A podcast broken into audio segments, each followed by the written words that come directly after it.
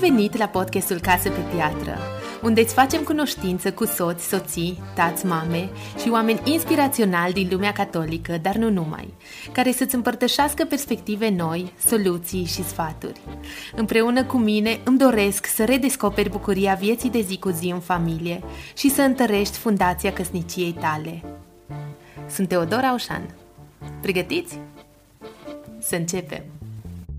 De ce ne căsătorim la biserică? Asta e tema episodului de azi cu care l-am provocat pe părintele Francisc Doboș. Aud tot mai des în țările occidentale de tineri care se căsătoresc civil și apoi merg la o cafea, fără petrecere sau cununie la biserică. Și la noi tot mai des e această idee despre căsătorie, e doar o foaie. O altă preconcepție, am avut colegi care mi-au zis că refuză să meargă la ceremonia de la biserică pentru că preotul îi zice femeii să se supună bărbatului. Deci, despre acest mister, despre nunta în biserică, am povestit azi cu părintele Francisc Doboș, care a explicat puțin din profunzimea misterului căsătoriei și cununiei și adevăratul înțeles a ceea ce se întâmplă și se citește la cununie. Ne-a zis de ce soții ar trebui să se îndrepte spre altar în ziua nunții din interes, o să vedeți de ce. A povestit despre rolul mirilor, părinților, nașilor, dar și al prietenilor invitați, despre nunta eveniment și nunta sacrament, chiar și despre renoirea jurămintelor de nuntă. Cred că te va surprinde și captiva pofta de viață a părintelui Francisc, chiar dacă te pregătești sau nu de căsătorie, chiar dacă ești deja căsătorit, cred că îți va plăcea. Înainte de a începe, vreau și să îți dau o veste bună. Am lăsat și canalul de YouTube, Casă pe Piatră, la care lucram de ceva vreme. Deci, dacă folosești YouTube, mi-ar plăcea să pui pauză acum, să cauți Casă pe Piatră pe YouTube și să te abonezi ca să primești și acolo notificări cu noile episoade. Vreau foarte mult să mulțumesc cu această ocazie încă o dată patronilor și celor care susțin podcastul. Nu ar fi fost posibilă realizarea canalului de YouTube dacă nu ați fi fost. Mulțumesc tare, tare mult! Mă înclin! Urmează episodul! Părinte Francisc Doboș, bine ați venit la podcastul Casă pe Piatră. Bun găsit, Teodora, mulțumesc pentru invitație. Mă bucur de tema asta, chiar e nevoie. Sunt foarte onorată că ați acceptat invitația la podcast și chiar vă mulțumesc. Cred că a durat un an. A durat numai un an, da, de când v-am scris primul mesaj. Da, n-am văzut mesajul. Da, până la urmă eu nu mă las ușor. Dacă vreau ca cineva să vină la podcast, cumva fac să ajungă mesajul prin altcineva. Deci chiar m-am bucurat că până la urmă am reușit. Pentru că, da, cumva în rândul tinerilor catolici, dar nu numai, sunteți foarte cunoscut și iubit, aș zice. Ați zis undeva că sunteți un fel de PR al bisericii și ați fost aproape 10 ani purtător de cuvânt al Arhiepiscopiei de București. Multă lume vă cunoaște și nu numai de la liturghiile de la Catedrala Sfântul Iosif, ci din interviurile de la TVR sau aparițiile pe care le-ați avut la diferite posturi de televiziune sau chiar la alte podcasturi mai mainstream. M-am bucurat să vă văd la Fain și Simplu cu Mihai Morar, dar totuși, pentru cine nu vă cunoaște, de aici aș vrea să începem. Cine este părintele Francisc Doboș? Să zic eu ceva despre mine. E un păcătos ca toți ceilalți, care are nevoie de mila lui Dumnezeu și care prin harul lui Dumnezeu este și preot, fără merit, pentru că nu e pe merit. Așa cum și iubirea, atunci când este pe merit, e oarecum cumpărată, pentru că tot discutăm despre căsătorie, dar vom ajunge și la tema aceasta. Nimic altceva decât un slujitor al lui Hristos, care mă rog zilnic ca diavolul să nu-și facă de treabă prea mult prin mândria mea, prin setea de atenție, să-L învăț carte pe Dumnezeu, să-i dăm sfatul lui Dumnezeu cum să se comportă în lumea noastră, ce trebuie să facă El, ca și cum noi am ști despre ce este vorba. Sunt un preot care îl rog pe Dumnezeu să-mi țină mâna deasupra capului, să mă mențină smerit, dar smerenia să nu fie gheboasă, ci să fie implicată. Și asta am încercat în toți acești ani, să fiu prezent, pentru a-L face prezent pe El. Cred că ăsta este lucrul cel mai important. Nu avem nevoie de creștini ascunși. Avem nevoie de creștini aprinși, precum lumina care nu este pusă sub obroc, care să lumineze celor din casă. E adevărat, intrând în post, ni se spune să nu știe stânga ce face dreapta, pomana pe care o faci. Dar mărturia noastră trebuie să-L facă credibil pe Dumnezeu astăzi, în lumea noastră. Oamenii se pot îndepărta de Dumnezeu sau nu se apropie de Dumnezeu, pentru că mulți dintre creștini devin căldicei. Își fac doar o obligație. merg la biserică și pot să facă o obligație chiar și din sacramente, din Sfânta Liturghie, dar și din căsătorie. Pentru că trebuie. Nimic nu trebuie dacă nu se naște și nu trăiește în Dumnezeu. Restul pot deveni obiceiuri. Chiar și sacramentele pot fi trăite mai degrabă în formă superstițioasă. Vreau un pic să mă întorc la ce ați zis despre mărturia noastră, ca și creștini, când ziceați când de lumina, că să nu fie sub obroc. Mi se pare așa că dumneavoastră sunteți într-un fel un exemplu în sensul ăsta, pentru că cumva vă plasăm un om fain, un preot fain, te face sport, a avut frici asemănătoare nouă și ne dați așa sentimentul că ne putem conecta personal cu dumneavoastră și asta e un mare plus și mi se pare ca și o deschidere cumva înspre biserică, numai prin faptul că ne putem conecta cu un preot. Mai mult decât să se conecteze cineva cu mine, vreau ca, sau îmi doresc, pentru că scopul este să ne conectăm la inima lui Dumnezeu. Atât eu cât și tu sau toți cei care ne urmăresc, comunitățile noastre, avem nevoie să ne conectăm cu Dumnezeu, tocmai ca să ne întâlnim bine între noi, ca să ieșim dintr-un dualism, dualismul bărbat-femeie, să nu devină dualism, să devină tocmai acea comuniune, că nu poate exista bărbatul fără femeie și nici femeia fără bărbat. Și că nu este rost de dominare, de supunere în sensul,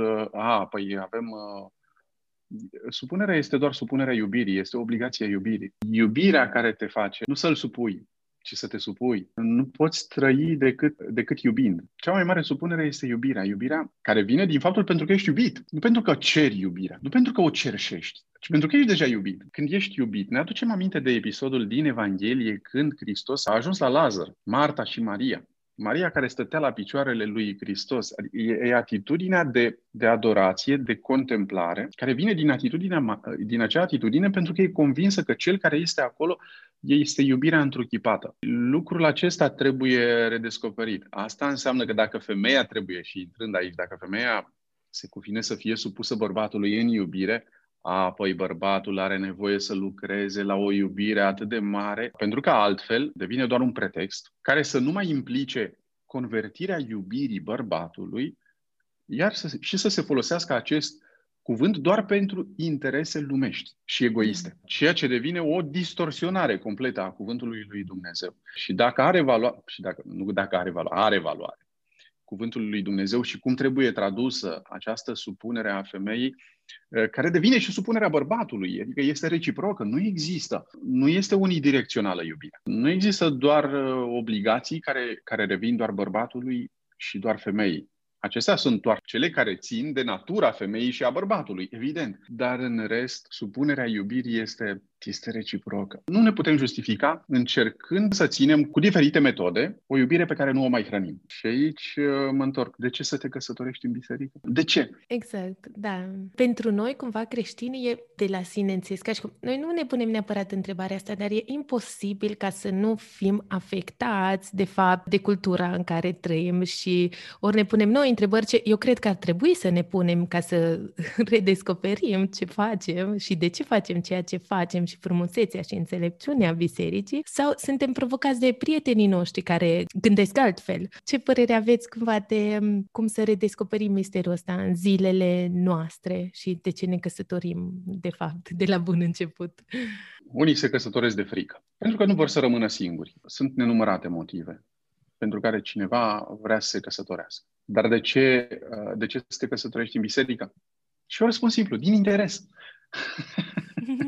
Și când spun lucrul acesta, din interes, pentru că căsătorindu-te în biserică nu pui gheara pe cel iubit, pentru că devine sacrament, știi, și pentru că în fața lui Dumnezeu este veșnic, nu ține. Câte familii s-au destrămat cu toate jurămintele care s-au pronunțat în fața lui Dumnezeu.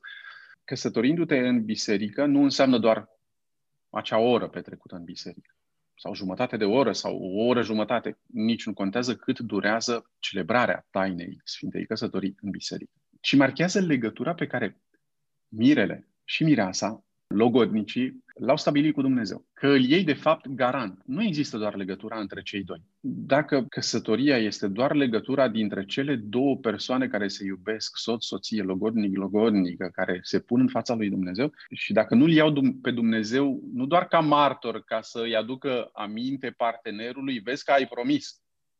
Pentru că asta nu e altceva decât o modalitate de șantaj. Nu putem să șantajăm, să-i șantajăm pe cei pe care îi iubim cu promisiunile pe care le-au făcut. Pentru că aceleași promisiuni le-a făcut și cel care șantajează. Când cei doi se căsătoresc în biserică, nu mai sunt doar ei doi. Și asta este marele mister. Căsătoria nu este doar între cei doi. Pentru că nu există căsătorie doar între soție. Este căsătoria în Dumnezeu. Pentru că recunoaștem implicit că scopul nostru nu este doar să nu fim singuri, ci să ne iubim. Și de fapt viața consacrată, viața în călugărie, este tot acest mister nupțial. Sfânta Tereza de Avila, Sfântul Ioan al Crucii, legătura nupțială cu Dumnezeu de care vorbesc sfinții, de care vorbește Hristos, nunta, toată Sfânta Scriptură, Noul Testament. De unde? Cum începe Sfânta Scriptură? Cu Adam și Eva. Cum se termină Sfânta Scriptură? Cu nunta mielului, în Cartea Apocalipsei. Iată nunta mielului. Și avem, mai ales aici, la Ciofliceni, lângă București, la Mănăstirea Părinților Carmelitani, cei care ați fost, știți că în absidă este acolo mozaicul Părintelui Rupti, cu Iisus pe tron și cu Sfânta Fecioară, cu cartea deschisă, Sfânta Scriptură, cu aceste cuvinte. Iată nunta mielului. Toată biserica Părinților Carmelitani este cântarea cântărilor. Pentru că nunta este cea mai profundă trăire, imagine, realitate a legăturii omului cu Dumnezeu. Și dacă nunta nu devine și imaginea legăturii noastre pe pământ, nunta în cer, aceea pe care o avem în literatura noastră, este și teologică. Este nunta în cer pe care o fac și soții pe pământ. Dar nunta în cer o face și preotul când se consacră lui Dumnezeu. Nunta în cer o face o călugăriță atunci când se consacră lui Dumnezeu, un călugăr. Pentru că este categoria noastră vitală. Noi suntem chemați. De ce să te căsătorești când te leagă și după aceea și dacă nu merge? Pentru că oamenilor de astăzi le este frică, văzând câte căsătorii se destramă. Avem vreo garanție? Nu avem nicio garanție. Și tocmai pentru că nu avem nicio garanție, trăim vulnerabilitatea iubirii. Și asta înseamnă, de ce spun că e nevoie de cei doi, de soție, de logodnici, ca să facă căsătoria în biserică, pentru că nu au altă garanție mai puternică decât să se încreadă și să se abandoneze amândoi, reciproc, în iubirea lui Dumnezeu. Pentru că altfel, o legătură dintre doi care se căsătoresc fără să ia în seamă trăirea spirituală, sacramentul, celebrarea în biserică, care nu înseamnă doar acea oră. Celebrarea căsătoriei în biserică înseamnă trăirea constantă, săptămânală, participarea la Sfintele Taine, spovadă, rugăciune în comun, fără să fie o trăire îmbrobodită. Să ne înțelegem, pentru tinerii de astăzi nu înseamnă că ne punem broboada, și folosesc această imagine ca cu toate ghilimelele de rigoare. Nu înseamnă că devenim creștini contorsionați, ci că devenim creștini bucuroși. Că, de fapt, relația cu Dumnezeu te face pe tine soție, să-ți iubești soțul nemăsurat. Pentru că Dumnezeu este măsura iubirii față de soțul tău. Iar pe soț, la fel, îl va face să-și iubească soția infinit. De ce spun că este interesat? Adică din interes te căsătorești în biserică. Pentru că nu vrei să deții controlul asupra soției, dar vrei să îl dăruiești prin căsătoria în biserică pe însuși Dumnezeu, nu doar pe tine. Pentru că dacă ne dăruim doar pe noi, fiecare dintre noi suntem atât de firavi și ne este frică. De fapt, ajungem să cerem viața de la partenerul de viață. Și dacă ajungem să cerem viața doar de la soț și de la soție, după o perioadă ne uscăm, ne devorăm și se usucă sentimentele, se usucă... De unde se împrospătează iubirea? Nu înseamnă că se împrospătează doar din acea oră petrecută la biserică, pentru că ea marchează, de fapt, toată trăirea noastră. Ajungem la biserică pentru că deja am fost o viață la biserică. Și ajung oameni, cupluri, logodnici, la biserică doar pentru că unul este credincios. Cum ajunge cel care este credincios, fie că este ea sau fie că este el, credincios, catolic sau ortodox, să-l introducă în misterul legăturii cu Dumnezeu sau să o introducă în misterul legăturii cu Dumnezeu prin biserică, nu ca să devină doar să pună o presiune. Da, dacă nu merge. Nu avem nicio garanție dacă nu merge. Asta înseamnă că ne-am pregătit înainte. Asta înseamnă că nu ne grăbim, că nu ne este frică că rămânem singuri. Pentru că în societatea de astăzi, oamenii nu mai fac nuntă, nu doar la biserică, ci nu mai fac nuntă, trăiesc așa, pentru că nunta pentru ei, pe lângă ora de la biserică, presupune un eveniment. Un eveniment pentru rude, pentru prieteni, iar ei se consumă și își erodează iubirea pentru că trebuie să mulțumească pe alții. Ajung să propun mirilor să facă nuntă pentru ei. Ei și nașii, dacă aduc părinți sau alte câteva rude, alți câțiva prieteni, să rupă schema aceasta a unor nunți eveniment. Pentru că nunta înseamnă iubire în fața lui Dumnezeu. Nu doar un facelift, printr-un eveniment grandios, prin o filmare, prin undeva pe dealuri, pe munți. Da, toate sunt frumoase, dacă ele țin cont de misterul relației cu Dumnezeu. Dar altfel, dăm de treabă doar caselor de evenimente. Nu am nimic împotrivă cu cei care creează evenimente atât de frumoase. Dar legături de iubire pot deveni sclavele atunci când, sau logodnicii pot deveni sclavii unor evenimente foarte grandioase pe care nu și le permit de foarte multe ori. Sau nu și atunci le doresc această... Da, sau le doresc părinții și le doresc părinții și atunci rămâi sclavul unor obiceiuri. Pentru că așa trebuie, pentru că așa se face și propun tinerilor, gata. Rupeți cu obligațiile care trebuie. Da, exact. Intrați în Dumnezeu, trăiți sacramentul și ajungeți să faceți nunta voi. Dacă vor dori părinții să vină la nunta voastră simplă, foarte bine. Pentru că trebuie tăiat sau e nevoie să se taie cordonul umbilical și cu părinții. Nu trebuie să facem nunta pentru părinți. Pentru că câți dintre cei care se căsătoresc rămân încă umbilical vorbind, legați de mamă, de tată. Femeia va lăsa pe tatăl său și pe mama sa ca să facă nuntă cu soțul. E nevoie de rămâne iubirea față de părinți până la sfârșitul vieții. Dar iarăși, câte căsătorii scârție sau legături de iubire scârție pentru că nu s-a tăiat cordonul umbilical. Cu durere, o mamă trebuie să învețe să-i dea drumul fiului. Folosesc cuvântul să nu încerce să țină lumânarea. Da. Nu.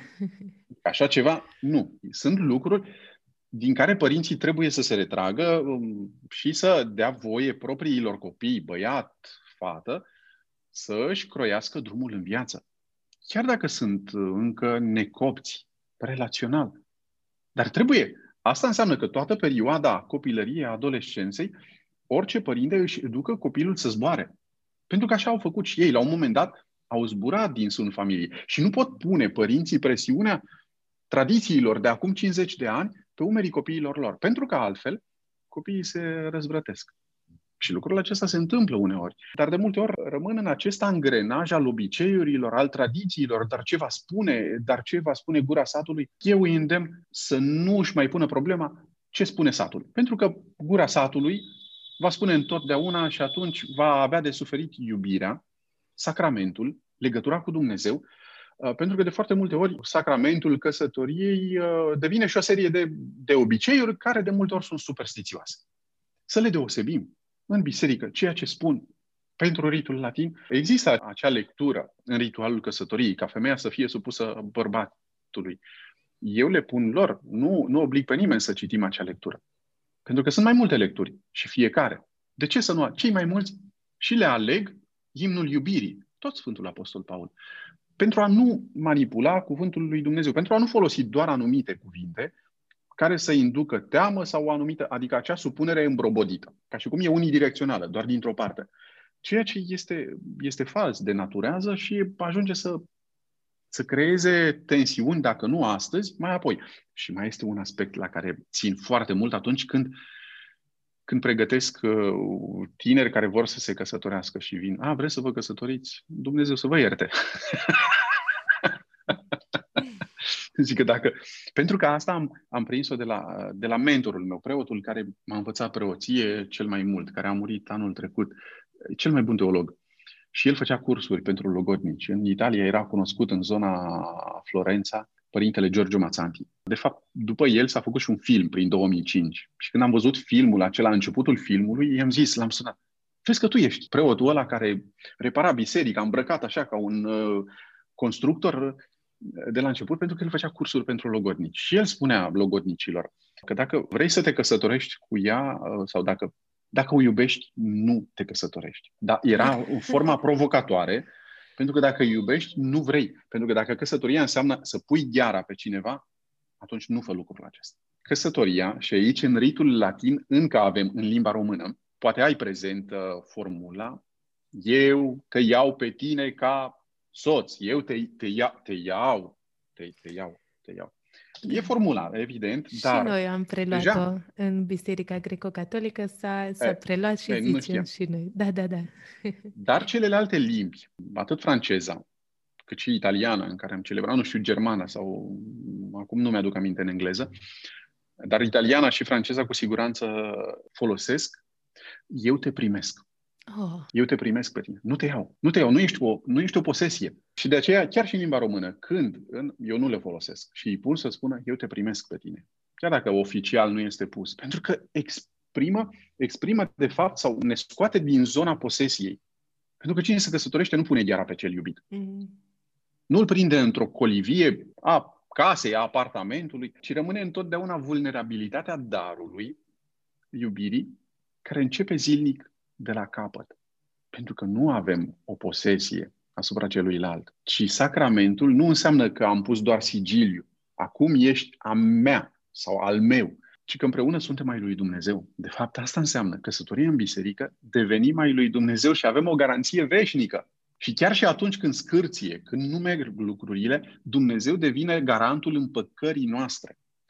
Că putem apela atunci când nu reușim să ne vorbim între noi, adică atunci când cei căsătoriți nu mai găsesc o frecvență și nu reușesc să, măcar vorbind cu Dumnezeu, fiecare strigând la Dumnezeu, se înmoaie propria inimă și mai apoi se găsește canalul de comunicare și de împăcare.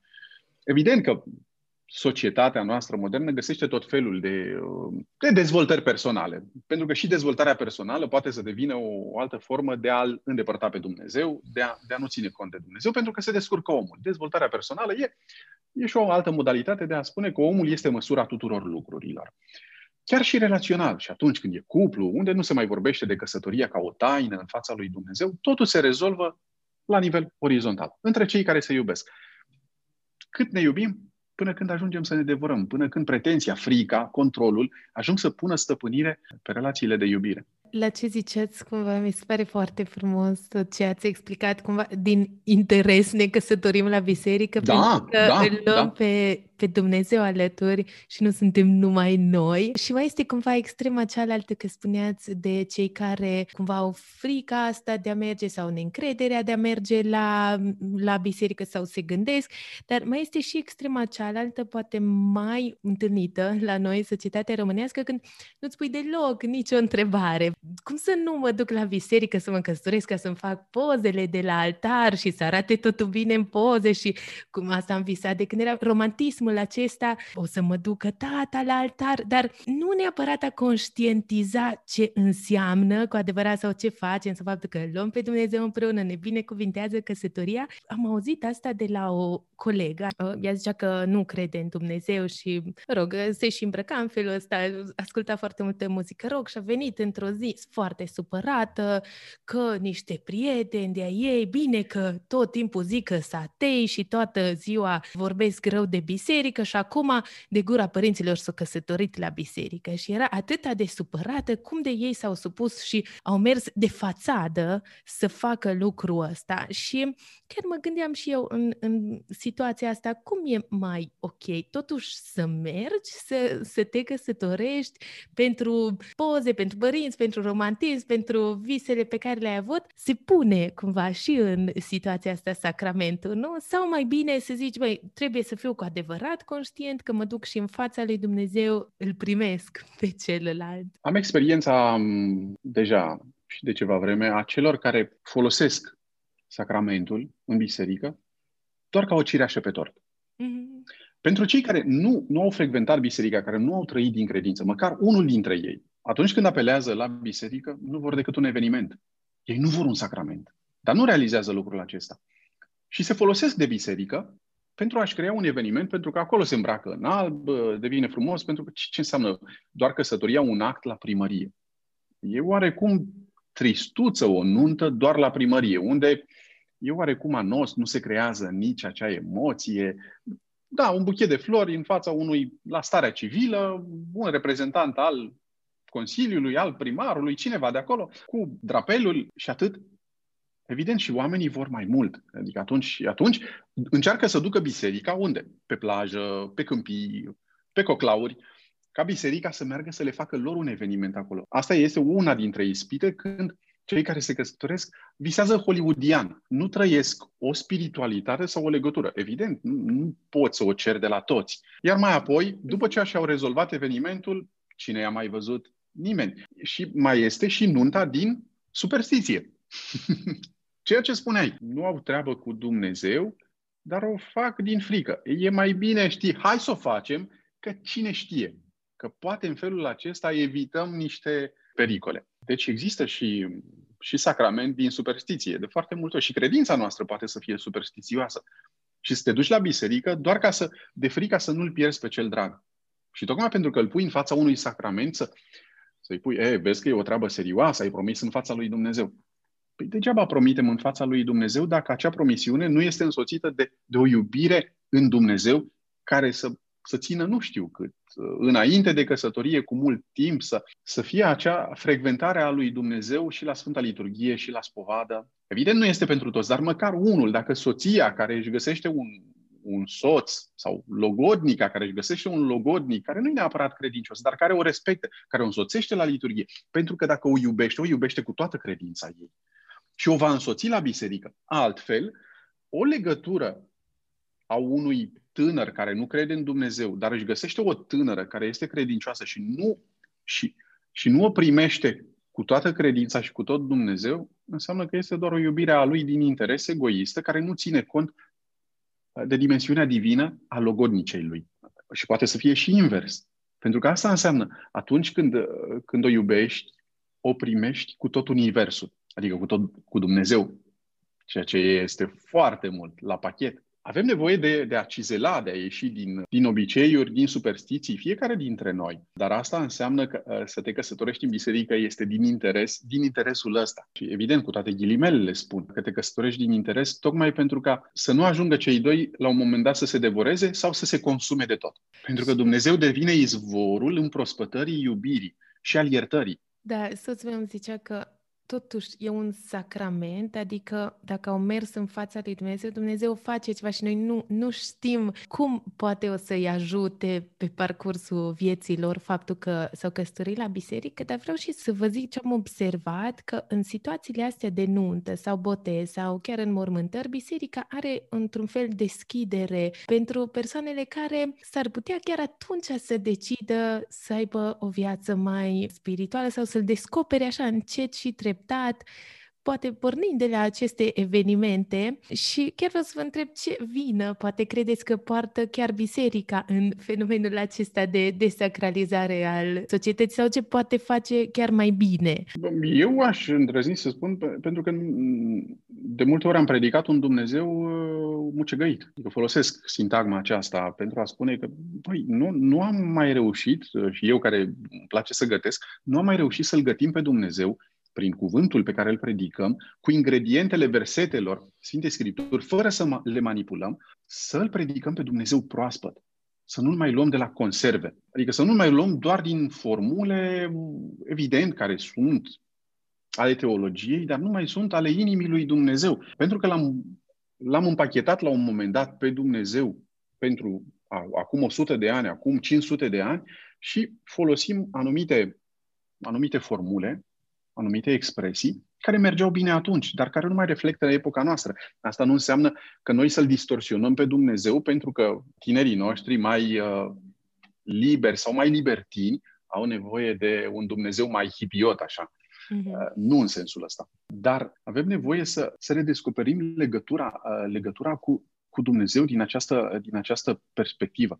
Atunci când se căsătoresc în biserică, să redescopere nevoia de infinit. Și nevoia de infinit pe care nu o ai în tine dacă nu o primești.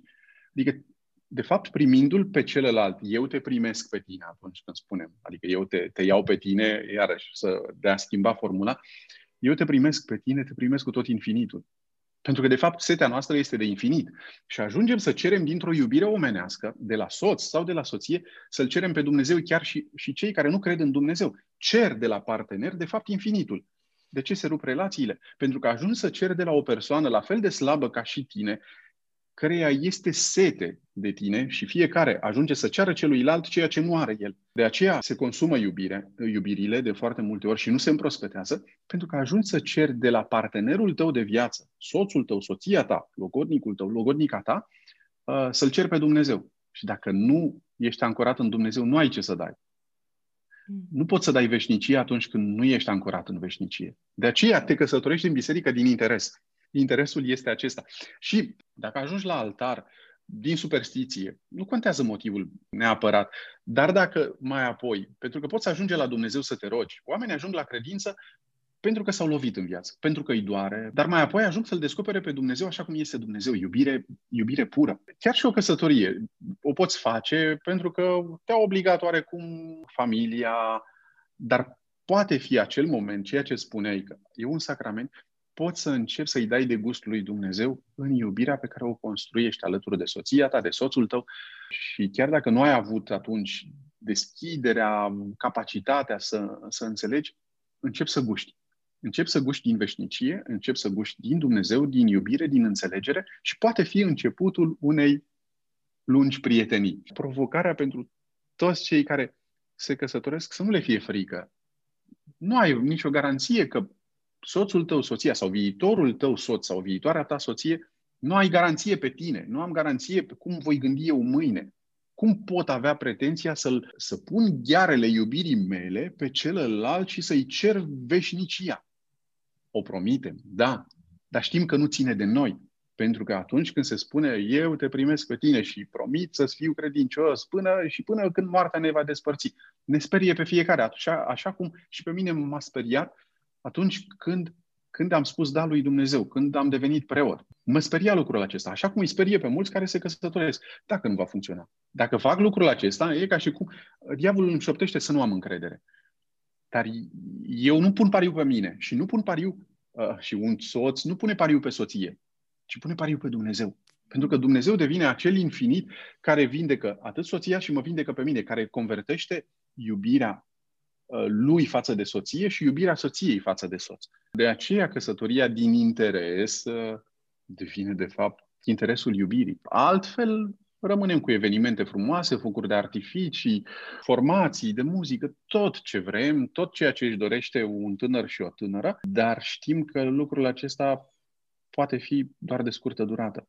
Și nimeni nu-și dorește ceva de scurtă durată. Cine se căsătorește vrea ca acea iubire să fie veșnică. Chiar dacă în jurul nostru tinerii descoperă că păi ce facem? Uite-te la ei, ai văzut? Uh-huh. Acum s-au căsătorit, acum un om nu mai sunt împreună. Și atunci se pune acea presiune, dar dacă nu merge nici la noi, hai să facem ceva doar de mușcă și fugi sau pe termen scurt. Cum devine convertirea noastră constantă față de Dumnezeu ca să putem trăi relații profunde, ancorate în har, care să ne facă să ne iubim aici, nu doar să ne suportăm. Pentru că o căsătorie, sacrament fiind, nu înseamnă că doar îl suporți găurile șvaițărului din relația respectivă, adică toate lipsurile și toate defectele partenerului, ale soțului sau ale soției, ci că ele devin o plinătate, devin o întrepătrundere care cu ajutorul lui Dumnezeu devine o frumusețare reciprocă. Toți suntem făcuți din materia acestui pământ, însetați de infinit. Dar asta înseamnă că iubirea lui Dumnezeu mă va face să înfrumusețez, sau pe soț să înfrumusețeze o soție printr-o iubire, printr-o înțelegere și invers. Și nu va deveni doar iubirea de pretenție, pentru că trebuie așa. Dar uite ce mi-ai făcut. Sau iubirea de reproș. Căsătoria în Dumnezeu te face să ieși din acest pericol al reproșului constant. Aș vrea un pic să povestim despre rolul mirilor. Cumva este percepția asta, intri necăsătorit și ești căsătorit.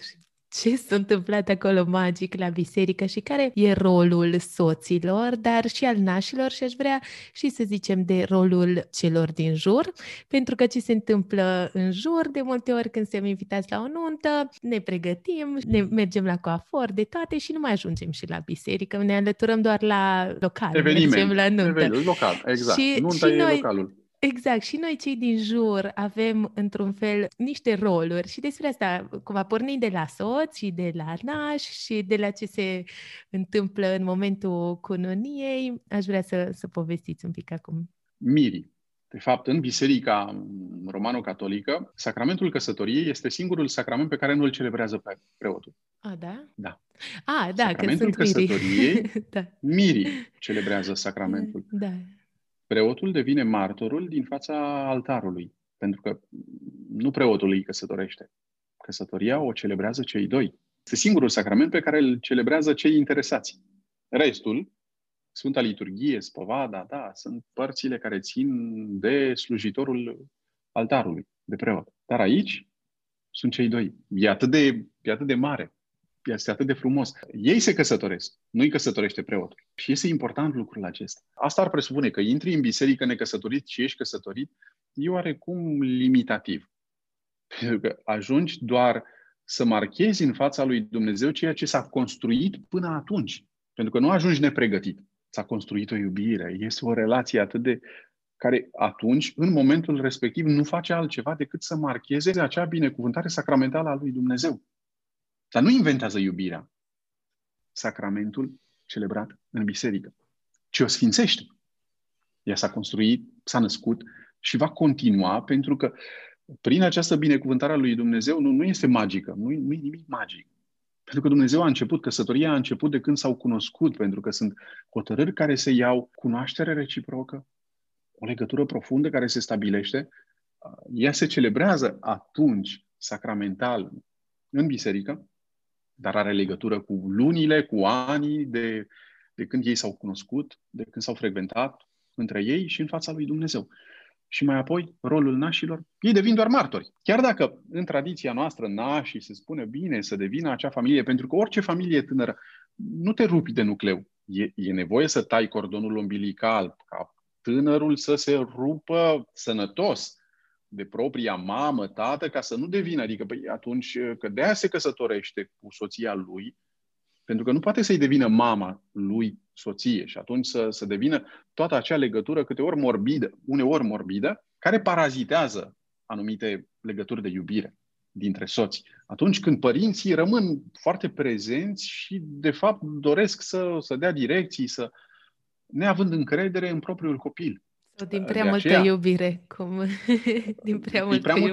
Prea multă iubire care nu are încredere ajunge să sufoce iubirea care s-a celebrat prin căsătorie și atunci ajung la ruptură. Păi dacă nu te-ai căsătorit cu mine, căsătorește-te cu mama ta. Poate să fie din partea soțului sau din partea soției. Întoarce-te la mama. Adică nu ajung astfel. E nevoie ca să rămânem cu toată iubirea față de părinții noștri. Dar și părinții noștri trebuie să înțeleagă că ăsta este rostul vieții. Așa au făcut și ei, să dea voie propriilor copii, chiar dacă fac greșeli. Pentru că aici ne întoarcem la Sfânta Scriptură.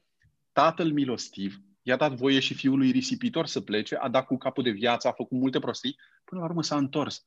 Adică nu putem...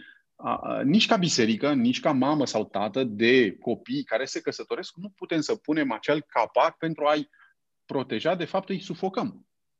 Și atunci putem să riscăm că, de fapt, ei au celebrat o căsătorie, le-am plătit vacanțe de lux, mașini, apartamente, dar de fapt stăm acolo și le subjugăm relația care se naște pentru că nu știm să tăiem cordonul umbilical.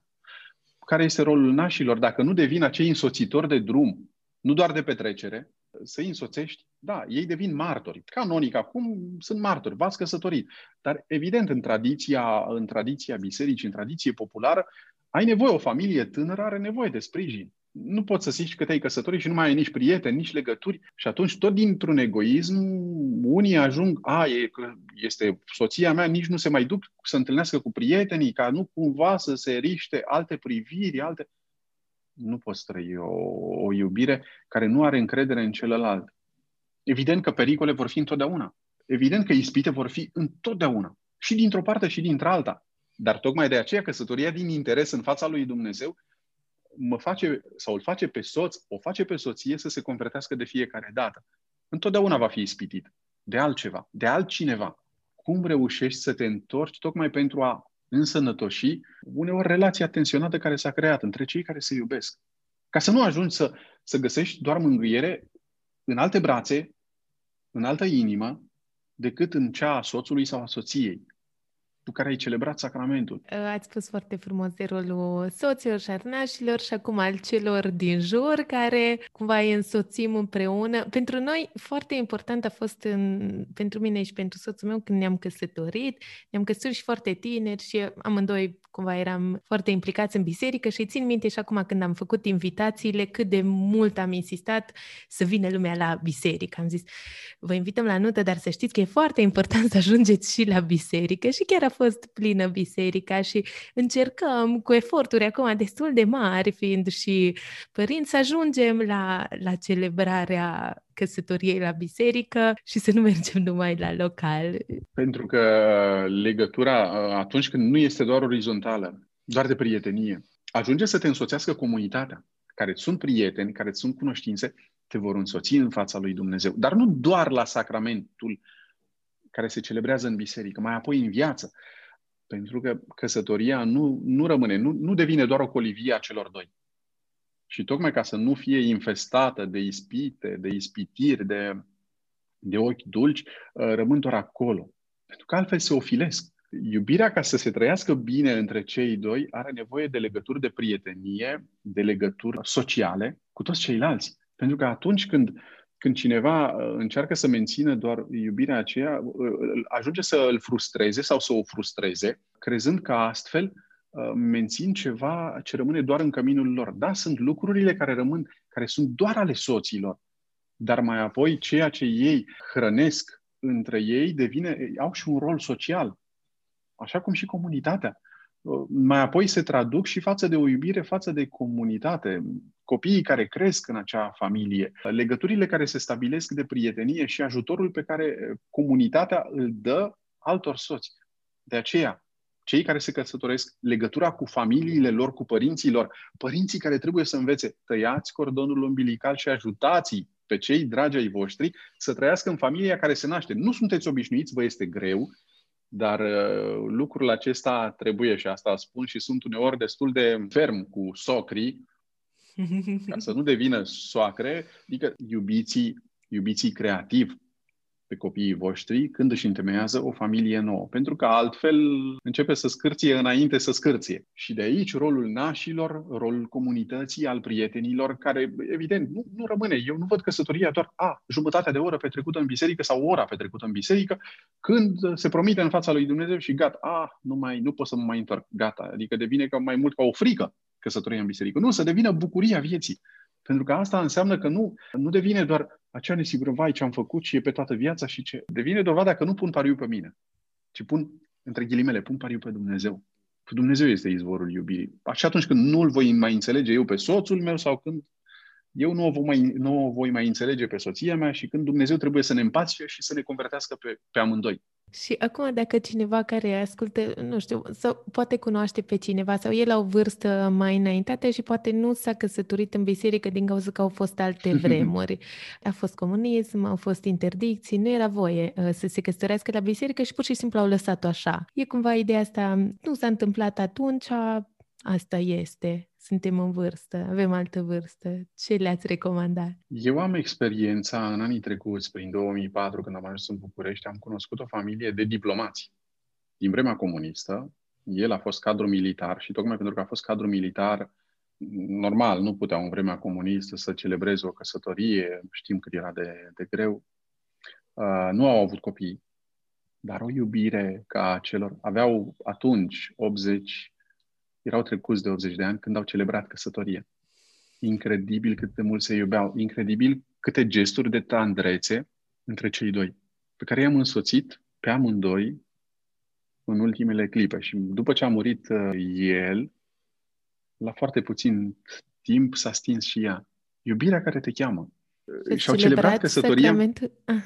Evident că au celebrat sacramentul căsătoriei în biserică. Doar ei. Că de fapt recunoști că nu ți aparții sau nu... Și atunci, după ani de zile, nu s-a putut sau din nu știu ce motive. Dar când realizezi și după 20 de ani și cu copiii mari care s-au căsătorit ei, ca părinții să realizeze, dar noi de ce să nu cerem binecuvântarea lui Dumnezeu și sacramental? M-au sunat recent, de undeva din țară, nu vreau să zic de unde, să-mi spună, părinte, sunt căsătorit de mulți ani, civil, dar nu m-am căsătorit în biserică. Vreau să vin să mă căsătoriți, să-i fac o surpriză soției. Evident că nu se poate doar așa, trebuie o pregătire. Nu pot să vină și să, hai, gata, ne căsătorim. Dar această sete a unor oameni, poate și prin ceea ce facem, prin ceea ce dăm mărturia acum, să punem această sete de Dumnezeu din interes. Chiar și după 20 de ani de căsătorie civilă, cu copii mari, să simți nevoia de sacrament, de legătură cu cerul, care nu devine doar o superstiție, care devine și acea garanție că ceea ce a început doar civil, cândva, cu mulți ani în urmă, poate să devină de o prospețime, așa cum am văzut-o la cei tineri de peste 80 de ani, cărora le-am văzut iubirea până la sfârșitul vieții. De o gingășie. Adică să simți că iubirea aceea este veșnică. Acolo, da. Într-o societate care arată atâtea răni, atâtea cupluri care s-au despărțit, să poți vedea oameni care s-au căsătorit civil cândva, doar din motivele știute de ei, și la un moment dat ajung să ceară sacramentul în fața lui Dumnezeu. Este minunat. Și noi, mi se pare frumos că avem în Biserica Catolică, în general, această reînnoire a sacramentului, și am auzit de cupluri care și-au dat seama, măi, parcă n-am fost atât de conștient în momentul căsătoriei și aș vrea să-mi reînnoiesc jurămintele oarecum pe care le-am făcut soției, și mi se pare frumos. Nu știu dacă ați făcut așa ceva, am auzit în diverse locuri. Dar asta se pot face, dar iarăși să nu devină elementul superstițios, că nu am fost conștient atunci, devin conștient zilnic. Pentru că ceea ce s-a celebrat atunci nu are nevoie doar de... are nevoie de o conștientizare, de o trezire, de o convertire. Chiar dacă atunci, pentru că foarte mulți care se căsătoresc cu atâta pregătiri, chiar și momentul celebrării în biserică poate să devină, nici să nu fie atât de prezent. Asta nu înseamnă că nu a avut valoare, pentru că intenția a fost aceea. Să te gândești, da, când a trecut, ce am zis, când au fost, emoțiile care i-au pătruns pe miri. Și tocmai pentru că asta nu mai e nevoie din superstiție, hai încă o dată la biserică, că poate nu a fost suficient. Nu este suficient, adică nu trebuie repetat. Nu trebuie repetat, ci acea conștientizare că vii din nou în fața lui Dumnezeu. Unii vin în fiecare an, cu ocazia căsătoriei lor, doar să fie binecuvântați, pentru că ei consideră că e atât de important ceea ce au primit atunci, încât vor să-i mulțumească lui Dumnezeu și, de fapt, ei reînnoiesc. O poți face zilnic, acasă, când te trezești, cu soțul, soția ta, dar o poți face în fiecare an, cu ocazia aniversării căsătoriei, mergând la biserică, rămânând acasă. Oameni care își împrospătează iubirea nu din superstiție, ci din sete de infinit. Ce frumos, Părinte! Acum, când ne apropiem de final, aș vrea să ziceți un gând de final, o concluzie și... așa, la tot ce am discutat, pentru toți care poate se pregătesc de căsătorie sau se gândesc la căsătorie sau poate sunt deja căsătoriți. Cei care se gândesc la căsătorie să nu mai rămână doar sub presiunea obiceiurilor, pentru că trebuie să-și facă nuntă de vis, să-și facă nuntă în cer. Pentru că asta devine cea mai mare nuntă de vis. Nu doar evenimentul, nu doar invitații, nu doar obligațiile, nu doar cadourile de nuntă. Să redescopere simplitatea legăturii lor cu Dumnezeu, care poate să o facă să dăinuiască o căsătorie pentru toată viața, cu binecuvântare în copii, și să pună mai mult pariu pe o astfel de nuntă decât pe o nuntă cu foarte mulți invitați, care invitați pot veni doar din obligație sau să nu se creeze, să ieșim din acest mecanism al unei nunți eveniment și să se întoarcă la o nuntă care devine sacrament. De la nunta eveniment la nunta sacrament. Chiar dacă nunta devine evenimentul, cu bucurie, cu invitați, dar să nu devină acela factorul sau presiunea cea mai mare. Sau centru, de la nunta eveniment la nunta sacrament. Acolo să devină punctul central. Mai apoi, dacă se poate crea un eveniment, foarte bine. Dacă nu se poate crea un eveniment mai fastuos sau mai luxos, nici nu mai contează. Iubirea să primeze. Și pentru cei care s-au căsătorit, să-și împrospăteze, să-și dea seama, să se privească, să nu se ostilizeze, să se convertească, să realizeze că soțul, soția nu au cerul în ei, by default. Și pentru că cerul coboară atunci când îi dai voie lui Dumnezeu să mă înfrumusețeze, să mă convertească, atunci îi dau voie lui Dumnezeu. Și în felul acesta soțul, soția se poate îndrăgosti din nou de partenerul de viață, pentru că fiecare îi dă voie lui Dumnezeu să devină infinit pentru celălalt. Dar nu carnea celui iubit, nu doar partea psihologică, ci Dumnezeu care trăiește în fiecare dintre cei doi. Dacă cineva, nu știu, vrea să vă urmărească, online sunteți destul de prezent, unde vă pot găsi? Aici ar putea să întrebe la SRI, că ei știu cel mai bine unde să mă urmărească. Live stream Sacré-Cœur pe YouTube, este Sfânta Liturghie zilnic la ora 18 și duminica la Sfintele Liturghii de la ora 12 și 18 pe care le celebrez de obicei în Biserica Sacră Cărtii din București. Mai apoi prezent răzleț și pe oriunde, în online, atunci când îmi fac loc și nu îmi propun să dau lecții nimănui. Încerc doar să mă convertesc și nu încerc să devin nici guru spiritual, nici model, nu sunt. Am nevoie de convertire și am nevoie de iubirea lui Dumnezeu și nu fac altceva decât să transmit această sete și această bucurie de a trăi în prezența lui Dumnezeu. Nimeni dintre noi să nu devină idol pentru celălalt, să nu cerem infinitul de la oameni ca și noi, ci să ne bucurăm unii de alții, pentru că Dumnezeu trăiește în noi prin iubirea pe care El ne-o dăruiește și prin iertarea pe care o primim de la El și pe care noi putem dărui reciproc pentru a reîmprospăta relațiile noastre. Eu am pentru fiecare invitat două întrebări care îmi plac foarte mult și pe care aș vrea să vi le adresez. Care este o carte care v-a marcat și de ce, și o persoană care v-a marcat și de ce? Și așa rămânem și noi inspirați cu ceva concret.